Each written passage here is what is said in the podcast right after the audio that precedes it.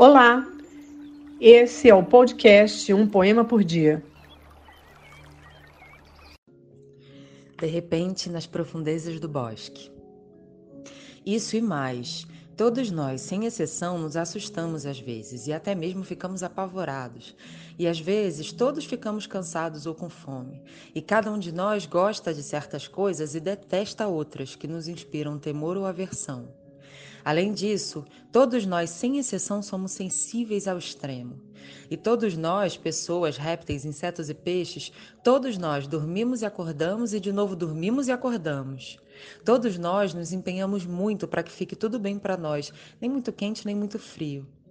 Todos nós, sem exceção, tentamos a maior parte do tempo nos preservar e nos guardar de tudo que corta, morde e fura, pois cada um de nós pode ser amassado com facilidade. E todos nós, pássaro e minhoca, gato, menino e lobo, todos nós nos esforçamos a maior parte do tempo em tomar o máximo cuidado possível contra a dor e o perigo.